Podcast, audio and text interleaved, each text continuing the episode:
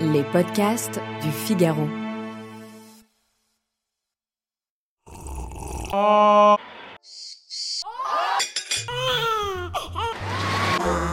Si vous avez un adolescent à la maison, je suis à peu près sûre de deux choses. Un, il a TikTok installé sur son téléphone.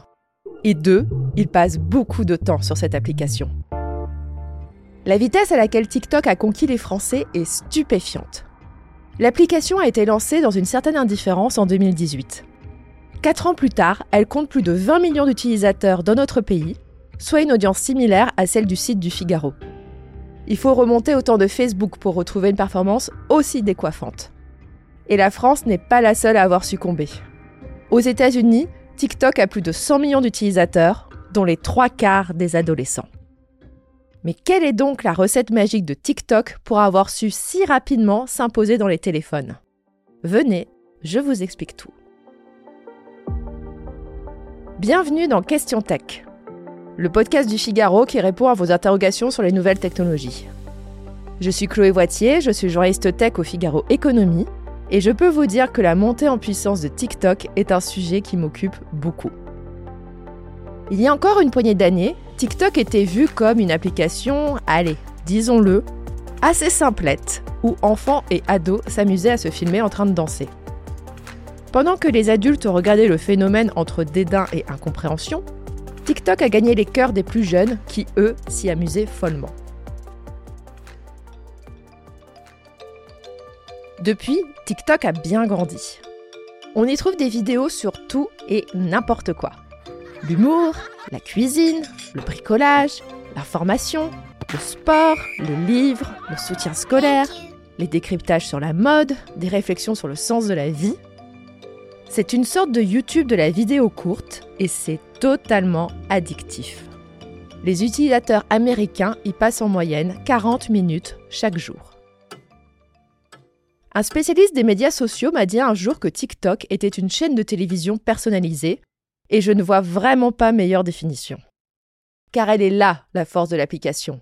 C'est son fil, pour toi, nourri par un puissant algorithme de recommandation de contenu. Lorsque vous vous connectez pour la première fois sur TikTok, vous n'avez rien à faire. L'appli vous bombarde d'une sélection aléatoire de vidéos. Selon si vous les regardez ou si vous passez immédiatement à la suivante, l'intelligence artificielle de TikTok va deviner à grands traits vos goûts. Et plus vous passez du temps sur l'appli, plus cette sélection va s'affiner. Et le plus stupéfiant, c'est que cela peut aller vraiment très vite. En moins de 30 minutes, TikTok peut vous concocter un flux vidéo totalement personnalisé. L'autre force de TikTok, c'est la facilité avec laquelle des créateurs de contenu peuvent émerger. Sur YouTube, Instagram ou Twitch, il est très difficile de percer, tant les stars de ces plateformes prennent toute la place. TikTok est lui plus démocratique.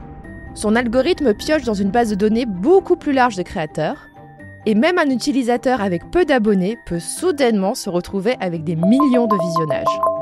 Cela explique pourquoi toute une nouvelle génération de créateurs a investi TikTok. Dernier élément du succès de TikTok, sa maison mère, le chinois ByteDance, dépense sans compter pour faire connaître son application. Chaque année, ce groupe investit des milliards d'euros en publicité et notamment sur les réseaux sociaux concurrents comme Snapchat.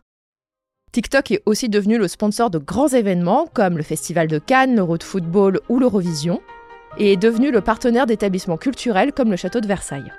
C'est en combinant force de frappe financière et excellents produits technologiques que TikTok a séduit à grande vitesse les Européens et les Américains. Mais cette success story a une part d'ombre. Les origines chinoises de TikTok alimentent bien des craintes sur les visées réelles de l'application. TikTok veut-il nous amuser Ou bien veut-il nous espionner? Mais je vous parlerai de tout ça dans un autre épisode.